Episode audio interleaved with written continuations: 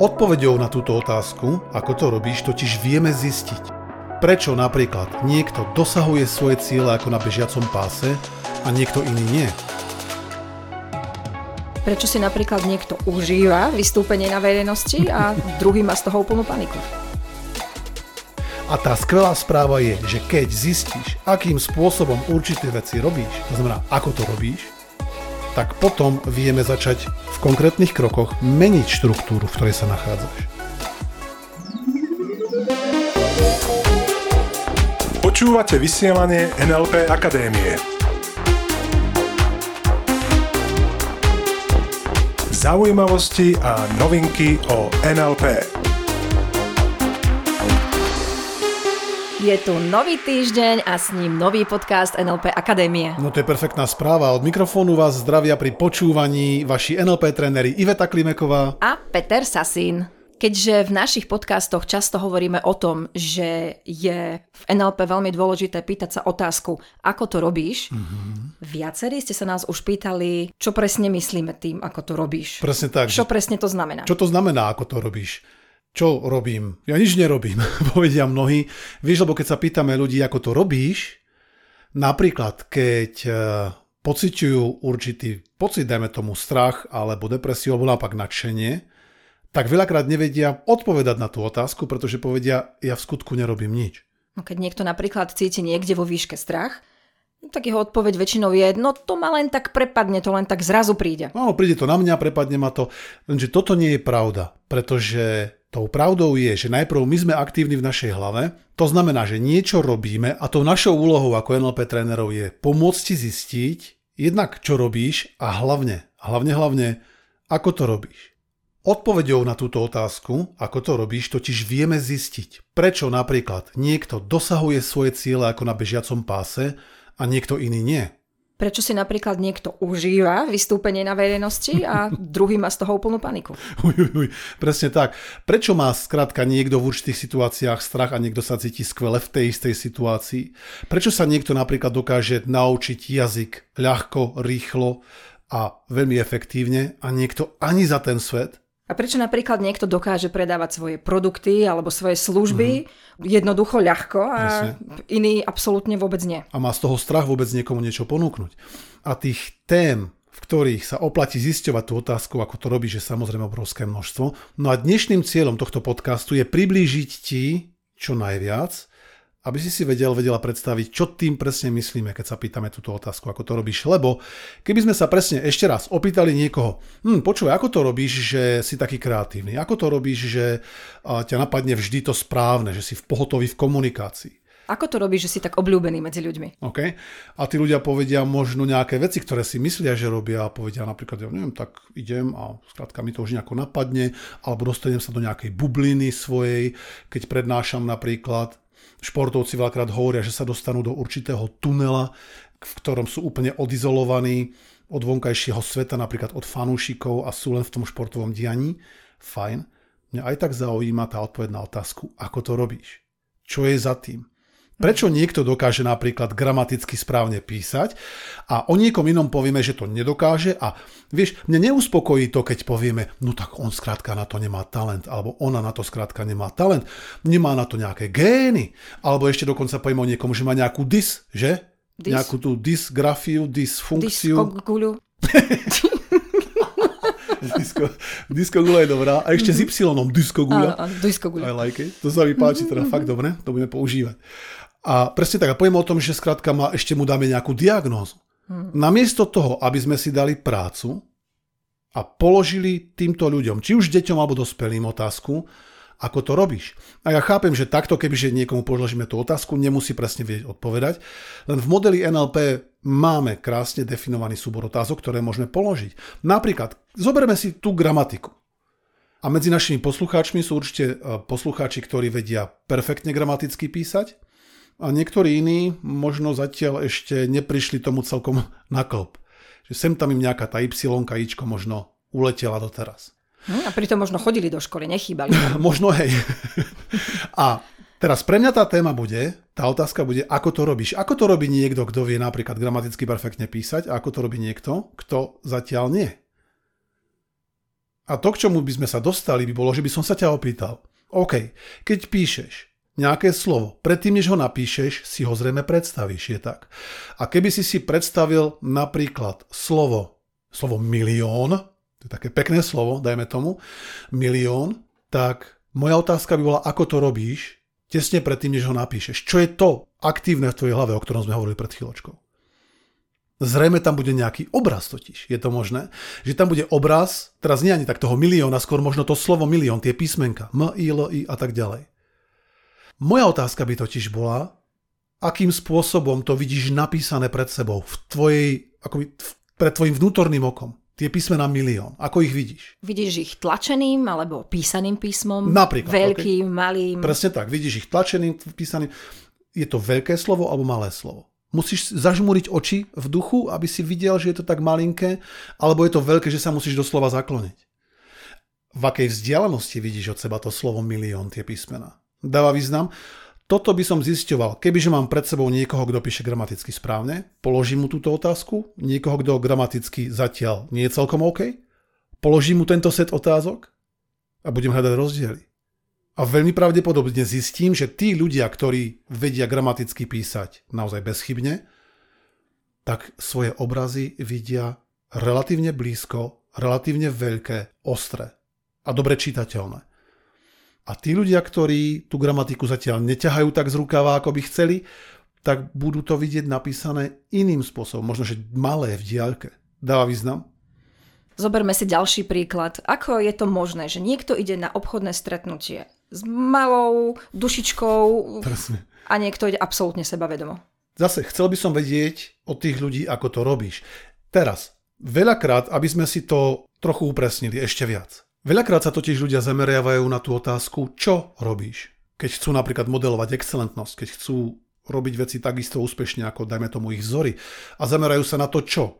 A to znamená, že povedia si, dobre, tak čo ten človek robí? Tak ráno vstáva o toľkej a o toľkej, potom má možno nejaké ranné rituály, a potom sa nejakým spôsobom oblečie, že čo si oblečie. Čo raňajkuje. a tak ďalej, tak ďalej. Mimochodom, všetko kvalitné otázky. Áno. Oplatí sa modelovať, definitívne áno. Každopádne tá esencia, tá tajomná prísada spočíva v tom pozerať sa nielen na to, čo ten človek robí, takisto aj na to, a možno, že dokonca prevažne na to, ako to robí. To, čo nie je viditeľné. Ako robí to, čo nevidno na povrchu. Aké sú jeho obrazy v hlave. Akým tónom hlasu so sebou hovorí. Čo sú jeho zvukové interpretácie. Kde v jeho tele cíti určitý pocit. Ako dýcha.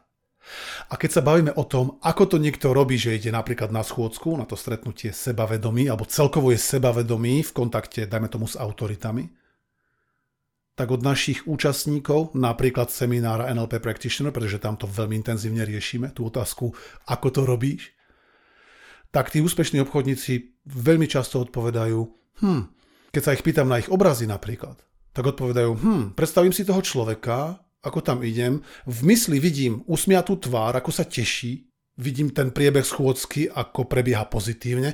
A je zaujímavé, keď sa ich spýtam na veľkosť obrazu, respektíve veľkosť tej autority, toho človeka, s ktorým sme ho stretnúť, tak v drvivej väčšine mi odpovedajú, že ho vidia buď rovnako veľkého ako seba, alebo menšieho ako seba. Čo je veľmi, veľmi zaujímavý postreh, na ktorý, kebyže sa ich takto nespýtame, tak ani nemajú šancu to možno sami zistiť, pretože pre nich je to normálne vidieť svoje predstavy určitým spôsobom. Vôbec sa nad nimi ani nemajú dôvod zamýšľať. Proste predstavím si toho človeka a idem na tú schôdzku. Lenže keď sa opýtam, v akých farbách to vidíš, aké hlasy tam počuješ, či je tá osoba vyššia alebo nižšia ako tých v tvojej predstave, to nemusí vôbec súvisieť s nejakým skutočným fyzickým vzrastom, teraz ide iba o tú predstavu, tak tí ľudia napríklad, ktorí sú menej sebavedomí v týchto situáciách, zase naopak si predstavujú tých druhých o mnoho väčších ako seba. A samých seba si predstavujú menších. A to už keď zistíme tento rozdiel, hmm, tak tu zrazu vieme potom pracovať na tom a položiť otázku, dobre, čo sa stane, keď teraz ty v tvojej predstave toho človeka, s ktorým komunikuješ, dajme tomu, zmenšíš. A teraz sledujeme, čo sa stane, keď ho zmenšujeme až po akú úroveň to len ide. Ako sa zmení pocit. Hmm. A presne takto isto to funguje aj v mnohých prípadoch, keď si niekto robí strach, napríklad z pavúka alebo mm. z mhm. nejakého hmyzu. Mm. Pretože tá úspešná stratégia, v úvodzovkách úspešná, keď si chce niekto naháňať hrôzu, má tiež svoju presnú štruktúru. A to znamená, že ten zdroj strachu si mnohí ľudia predstavujú obrovský, v nadživotnej veľkosti, blízko, veľmi konkrétny. To znamená ostrý, žiadny rozmazaný. A v situácii, keď mi naozaj ľudia tvrdia, že u nich to skrátka tak je a že oni nič nerobia, na tej podvedomej úrovni a že ten strach ich naozaj prepadne úplne automaticky, keď napríklad vidia toho hada pavúka a tak ďalej, tak ďalej, tak ďalej, tých ľudí v publiku, tak za každým zistujeme, že tá štruktúra, v ktorej sa nachádzajú, ktorú sami veľmi presne a pravidelne opakujú a zdokonalujú dokonca paradoxne, tak to je presne tá štruktúra, v ktorej im ten strach funguje najlepšie. Preto nevieme povedať, že niekto povie, ja som rodený panikár, ja som rodený trémista alebo že som taký odjak živa. Toto je vytrénované správanie.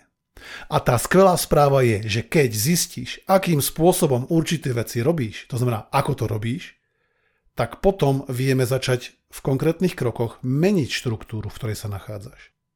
A toto nám prináša potom tie, tak povediať, zázračné výsledky, lebo tu je krásne vidieť, ako rýchlo sme schopní ako ľudské bytosti sa meniť a odhadzovať limity, alebo zbierať naopak nové zdroje, pre svoj úspech, pre svoje šťastie, pre radostný život.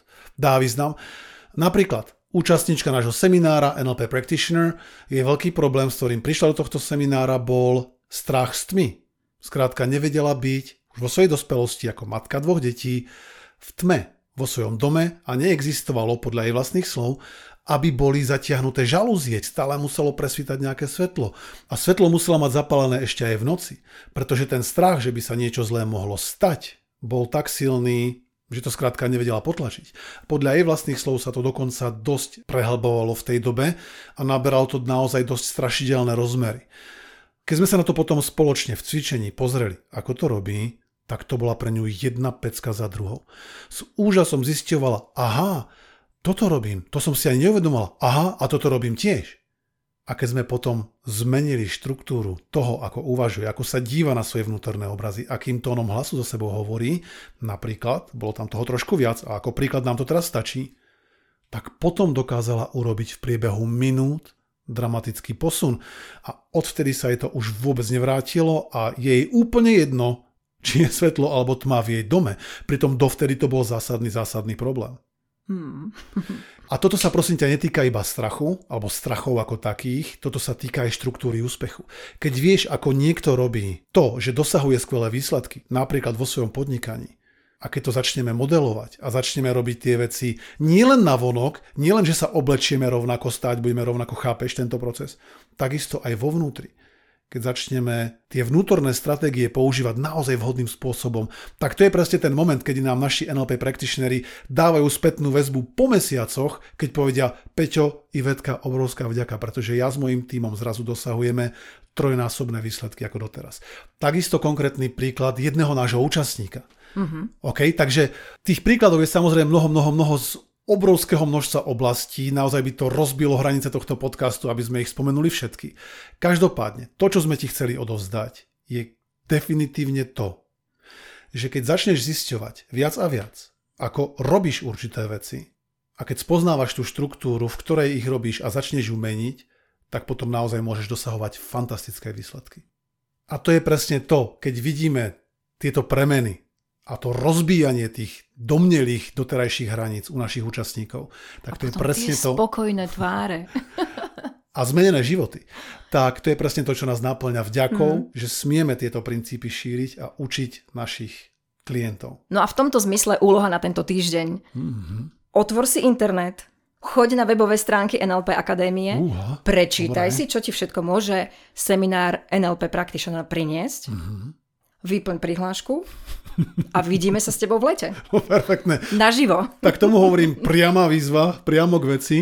Takže áno, prečo nie? Myslím si, že tí, ktorí chcú urobiť tú zmenu naozaj rýchlo a ovládnuť tieto fantastické princípy, tak sú mu na týmto uvažovať a budeme sa veľmi tešiť, keď sa uvidíme naživo a budeme ti smieť odovzdať aj naživo to, o čom sme dnes v podcaste hovorili. Mm-hmm. Každopádne, perfektné. Takže myslím, že to máme a prajeme ti definitívne úspešný týždeň, plný kvalitných zodpovedaní si otázky, ako to robíš, No a s niektorými z vás sa vidíme naživo. OK, budeme sa veľmi tešiť a každopádne prajeme ti nádherný, skvelý a úspešný týždeň. Prajeme úspešný týždeň a ostaňte s nami. Ostaňte s nami.